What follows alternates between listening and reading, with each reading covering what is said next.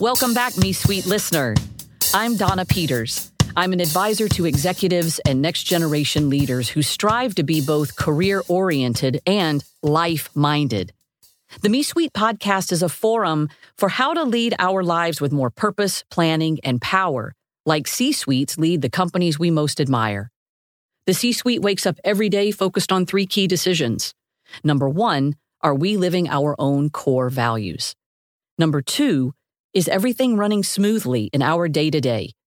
And number three, how do we as individuals stay fresh and relevant for the future we desire to have? You get the idea. We each need a C suite mentality for leading our own lives. We each need a me suite, a source of power for the life minded. Let's get in there. On this episode of the Me Suite, we're going to have an interview with a confessed tech nerd, a tech nerd at heart with a big heart. His name is Wilson Toussaint. He is a partner at one of the world's premier technology consulting firms. He has a computer science background, an MBA from Cornell. He himself has been a CEO, a C suite leader, and advisor to C suites on issues all around IT. And in addition to that, he is a very active outdoorsman, has a wonderful relationship with his wife, Kim, who I have had the pleasure to know. We actually should be interviewing her because she's quite the superwoman. and I am thrilled to have here today a, a, conversation with a dear friend. Welcome, Wilson Toussaint. Thank you very much, Donna. It's a pleasure to be here. So, Wilson, I'm really excited to hear uh, what are your core values? You know, I start there. Can you share them with the listeners? Sure, would be happy to. I tell you, after that uh, that wonderful intro, I kind of want to hear what this guy has to say too. yeah, I hear he's pretty special. too kind, too kind. So, four four key things come to mind. Um, the first is get outside your comfort zone. Mm. The second one is uh, focus on taking one step at a time. Okay. Number three is failure isn't fatal unless mm. you don't learn from it. Okay. And uh, the fourth one would be take time to to give back to the next generation. Ah, nice. So, in terms of getting outside your comfort zone, what I mean by that is, and this is my my opinion, the the, the world according to Wilson. Okay. I think, uh, at least in my experience, that's where the growth opportunities are. Mm-hmm. And uh, more often than not, you'll be surprised at what you're able to achieve. So, just a, an example uh, of that, thinking back to my um, uh, corporate America days before I went back into consulting, I was a, a senior IT executive. Mm-hmm.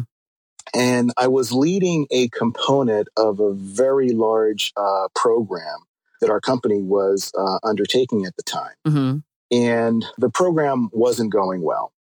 And I had, I kind of reached a, a fork in the road uh, which was do I volunteer to take over the program or do I stay in my comfort zone just mm-hmm. running my little piece of it? It wasn't a little piece, but running my component of it uh, that was going well.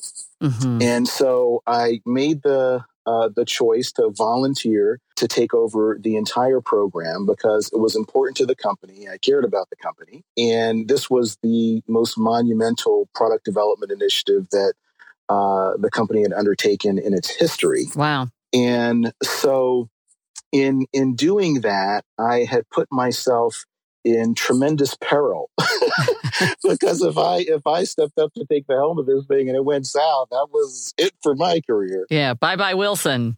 Yeah, exactly, exactly. But um, I I really believed I could do it, even though this was the biggest thing I had ever run in my career up to that point mm-hmm. by an order of magnitude. And I knew that I had a really solid team uh, behind me. So I volunteered to take the helm of, of this program. We managed to get it back on track and launch it on time. It was tremendously successful uh, for for the company. And I never would have known that I was capable of doing any of that had I not chosen, not made the, the, the active choice to get outside my comfort zone and do something that was uh, quite scary mm. uh, at mm. the time. So, yeah. so that's one of my uh, core values is to uh, get outside your comfort zone from from time to time because uh, a i think you'll surprise yourself and b that's really where a lot of the growth opportunities are yeah wonderful thank you for the example sure sure um, so so that's uh, so that's one. The second one, focus on taking one step at a time. So so here, what I uh, mean by this is, I think that's especially important, especially when you're facing a daunting challenge, right? So you're at the at the base of the mountain, you're looking up at the summit, which is thousands of feet away, and you can't even imagine how you could possibly get all the way up there. Mm-hmm. So instead of trying to think about that and focusing on getting to the summit, uh, just focus on taking that next step and then taking the next step. Um, and then before you know it, you're a quarter of the way there. Before you know it, you're halfway there. And um, then momentum starts to kick in, right? Because you mm-hmm. make it halfway and you think to yourself, well, gee, it'd be a shame to quit now after I've done all the work to get halfway to the summit. And then you just keep going. Um, so, so an example of, of that uh, actually goes back to my uh, undergrad years. Um, so I was in, in, high school. I was a pretty good student mm-hmm. uh, without really having to apply myself uh, all that much, mm-hmm. and um, I thought that once I got to college, I could just kind of keep doing the the same thing. So I didn't really work uh, hard uh, when I first got to undergrad. In fact, quite the opposite. I spent a lot of time at parties, a lot of time on the basketball court. And uh, as a result, uh, my grade suffered because college was a lot harder uh, uh-huh. than high school was. Mm-hmm. And uh, when I first got admitted, I had grants to help uh, pay for my education. And by the end of my second year, I had spent so much time at parties and on the basketball court that my grades had suffered to a point where I lost all of that financial aid. Oh my goodness. Yeah, yeah. So lucky for me, I was at a school with a co-op program. Oh my and gosh. That, that was the that was exactly the point in time when I needed to go out on my co-op program, which uh-huh. is basically a paid internship that lets you accumulate uh, work experience while you're in school. Yeah.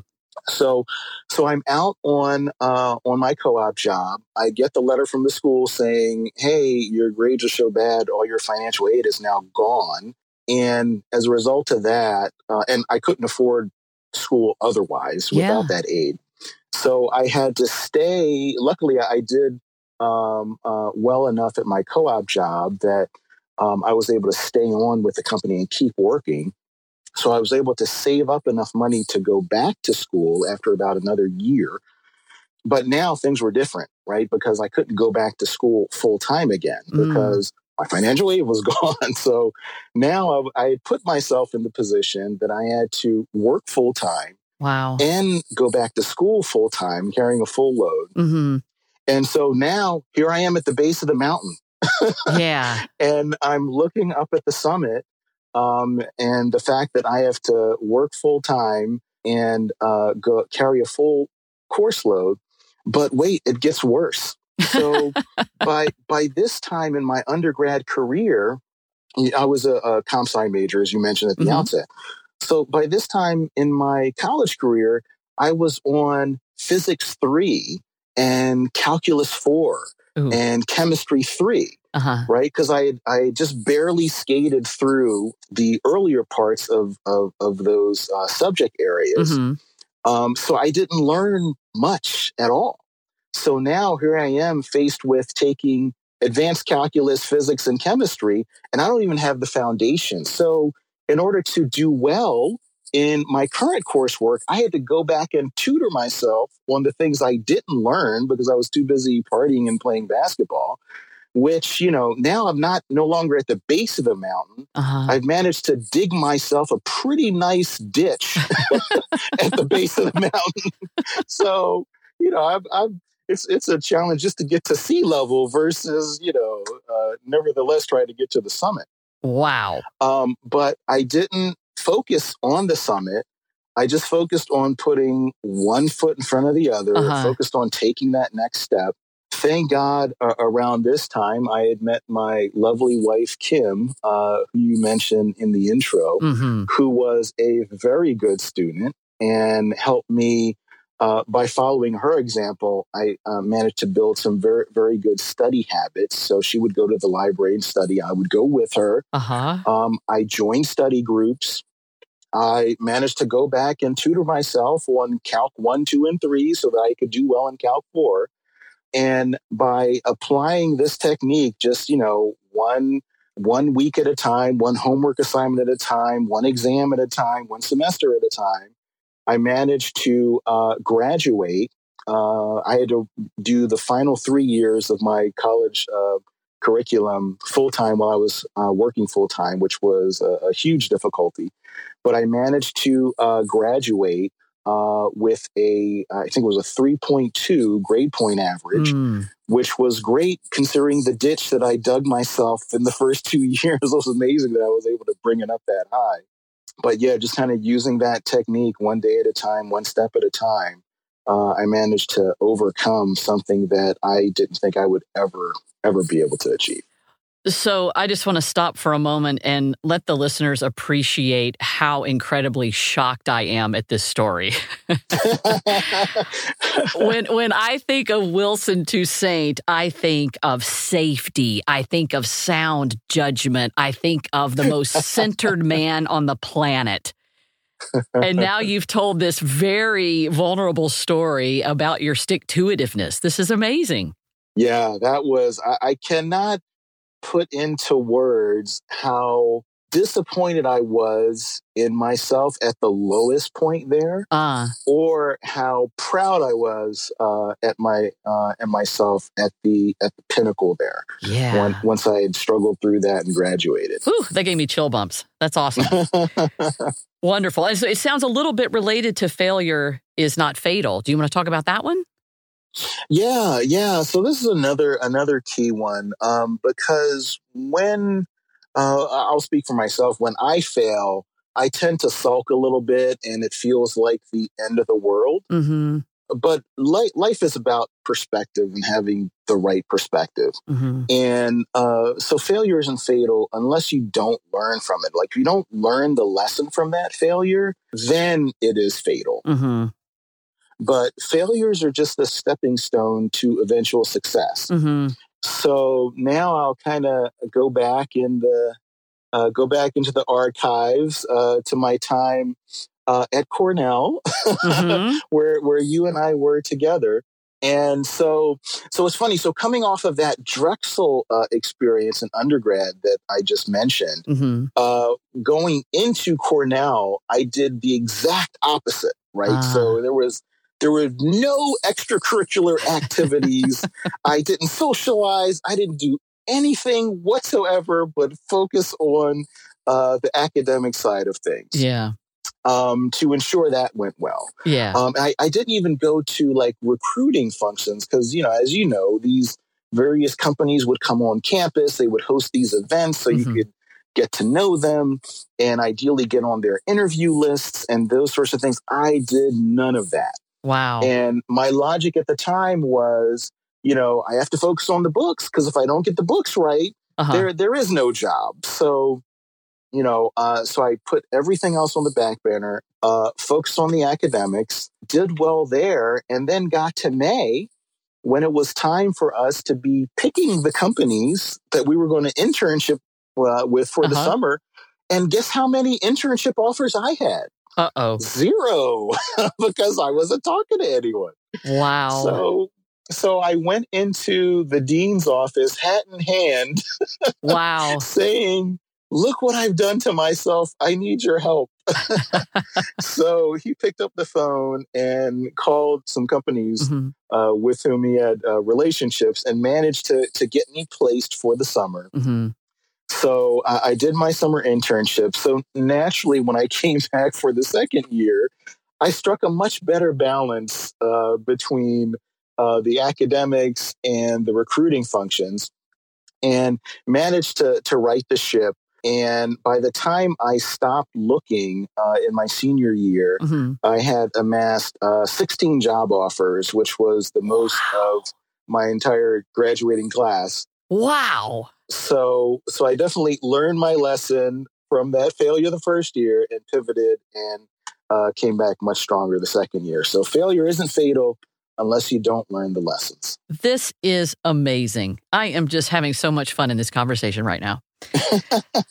okay, so give back to next generation. What on earth are you going to tell us about this one? Yeah, so so the first three are really just focused on um, helping us succeed and achieve uh, mm-hmm. ourselves. And I think as important as that is, it's equally important to take the time to give back to the next generation. Because when I think back at uh, the struggles I had early on in my career, that really just stemmed from not knowing any better, not knowing certain things. I think it's important once we achieve some measure of success in our in our careers uh, to uh, reach back to that next generation and help give them the benefit of our experience of these, uh, the benefit of these lessons we've learned. Mm-hmm. So, and, and uh, what I think about is struggling earlier in my career because I didn't know that it was my responsibility to manage my career. oh. And and further, I didn't know how to manage my career. Yeah. And I, I also didn't understand the importance of things like having a mentor. I didn't know how to use a mentor. Mm-hmm. Early on, I thought that if I just did my work, um, you know, kept my head down, did a good job, you know, my boss would notice, my leadership would notice, and everything would take care of itself in terms of pay raises, promotions, mm-hmm. all that. Uh, well, needless to say, yeah. that didn't happen. And uh, I had to learn the hard way that managing my career was my responsibility mm. and and mine alone. You know, people can help you with it, but you own it. So I had to learn how to advocate for myself, um, how to ensure that my leadership was aware of the contributions that I was making. Mm-hmm. I had to learn uh, that it was up to me to proactively seek out uh, what the and understand what the promotion criteria is mm-hmm. um, so that I could take the steps to position myself to be um, considered for promotion and so that I could uh, craft a plan that could help me uh, achieve that level of performance uh, to get promoted. So, so that was one thing that I had to learn painfully and mm-hmm. and losing several years in the process. Yeah. And then uh, uh, also, I mentioned mentors as well. Like I didn't know uh, how to use a mentor. Mm-hmm. You know, mm-hmm. I thought that once you identified someone you wanted to be your mentor and you asked them and they accepted uh-huh. that that that was it they would just take you under your wing uh-huh. Uh, take take you under their wing uh-huh. and mentor you and you know good stuff would happen whatever that meant fairy dust well, yeah, exactly. Uh-huh. that's that's not it at all. Like you also own that mentoring relationship mm-hmm. the same way you own the responsibility for managing your career. Yeah. And you know, that all seems so obvious now that I know better, but it was a complete mystery then. And so is this all under give back to next generation because now you're you're recognizing you learned so much you wished you had been taught and so now you're teaching others? That's exactly ah, it. I got you. Exactly it. Okay. And I and I come across a lot of uh, young people that are early in their careers uh-huh. um, that that don't know these things. Mm-hmm. You know, uh, they'll say things to me like I'll, I'll ask them, you know, how it's going with their job, and they'll say it's going well. I'll say, well, what are you focusing on? Well, I'm trying to get to the next level. I'm trying to get promoted. Mm-hmm. I'm like, great. So what are you what are you doing about that? Crickets. Yeah. Right? You just and an eerie silence falls upon the conversation. And I'm like, well, you know, what's the promotion criteria? What's the criteria for you to get to that next level? Crickets. Yeah. you don't hear anything. I'm like, okay, well, how are you working with your with your supervisor, your boss, your, your mentor? How are you working with them to uh, uh, to craft a plan to to get to that next level? Crickets. so many crickets. So, yeah, exactly, exactly. So I go when I hear those things, I go out of my way to spend time with these folks to help them understand what you have to do. A, a that you own the responsibility to manage your career, the steps you need to take to be successful in doing that and how to effectively uh, engage your your mentor, your leadership, your boss, your supervisor um, on that journey to to take your career uh, where you want it to go. Yeah. I do want to ask you a little bit about the personal side of Wilson. So, mm-hmm. I, from my vantage point, you have a very respectful, special relationship with Kim based on equality. And I would yeah. love if you have any tips for the listeners about tips for managing a dual career family, uh, thinking about yourself as a corporation, you and Kim as a corporation, right? Uh, do you have any tips on the personal side? This is going to sound really selfish. Okay. Uh, but I'll, I'll uh, one tip would be put yourself first. Okay. And it, it, sounds selfish, but it's actually, I think, one of the most selfless mm. things you can do mm-hmm. for for your client, for your colleague, uh, but most importantly, for those who are closest to you, okay. your, your family and your friends. Because if you don't take care of yourself, you won't be available to help any of those folks. Mm. And a, a, key story that really drove this point home for me um, was uh, this is when I had an epiphany. Mm-hmm. Was a story um, one of my best friends told me. Mm-hmm. So, and we were pretty young when he told me this, but he was a lifeguard, and it was a, a story about a, a, a, drowning victim. So, mm. kind of like the setup is, you know, you're a lifeguard on a beach, someone gets swept out to sea in a riptide.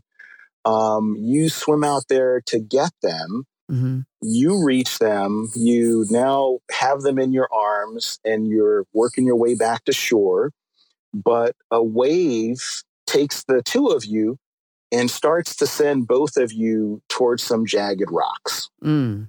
What do you do? Yeah. And so my answer was, well, uh, that's easy. You take the, the drowning victim, you put yourself between the rocks and the drowning victim to protect them. And he said, that's exactly the wrong answer. Wow. because if you do that, okay, and you get severely injured, now you're both dead. Wow. And and that was like just a, a mind blowing moment um, for me. He said, what you have to do is you have to put the the victim in between you and the rocks so that they take the brunt of the impact and you're still available to complete the rescue. Right. And I was like, wow. it's really important to to put yourself first. And uh, another thing that that I hear a lot is, you know, who who's in better shape, you or your car? And I, I think for a lot of us, you know, we'll say our car, right? Because we stick to that maintenance schedule and we got to keep it running. Yeah. But, you know, we just don't take care of ourselves um, uh, to that same extent. You know, start putting yourself first because another hour of email or another hour working on that presentation, mm-hmm. you know, isn't going to mean much in the grand scheme of things. But another hour uh, on the treadmill will work wonders for reducing your stress level, boosting your immune system, yeah. improving your cardiovascular health. Mm-hmm. So, so that would be a, a key piece of advice uh, for me on on the personal side. It's just start putting yourself first. Just take an hour a day, mm-hmm. dedicate it to yourself, make that a mandatory requirement, and use it for something that benefits you, whether it's you know, preparing healthy meals for the week because you otherwise wouldn't have the time to do that. Or whether it's squeezing in a workout or reading a book to yeah. just serve as a brief escape from the day to day, you know, stresses um, just take that hour and dedicate it to yourself.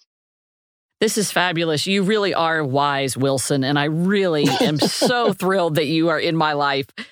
And you have a French last name. And so, what I, I, would like to maybe commit here to listeners is I think we have so much more that we can be talking about. And let's commit to a Wilson part deux. I would be more than happy and honored to do that. Really? Wilson, oh my gosh, you need your own show. You're too kind. You're too kind. Thank you for joining us in the Me Suite. I'm Donna Peters. Subscribe to the podcast. Share ideas for future episode topics. Visit us on LinkedIn, Facebook, and at themesuite.com. That's the dash me dash suite.com. Suite like executive suite. That's the dash me dash suite.com. The Me Suite, a source of power for the life minded.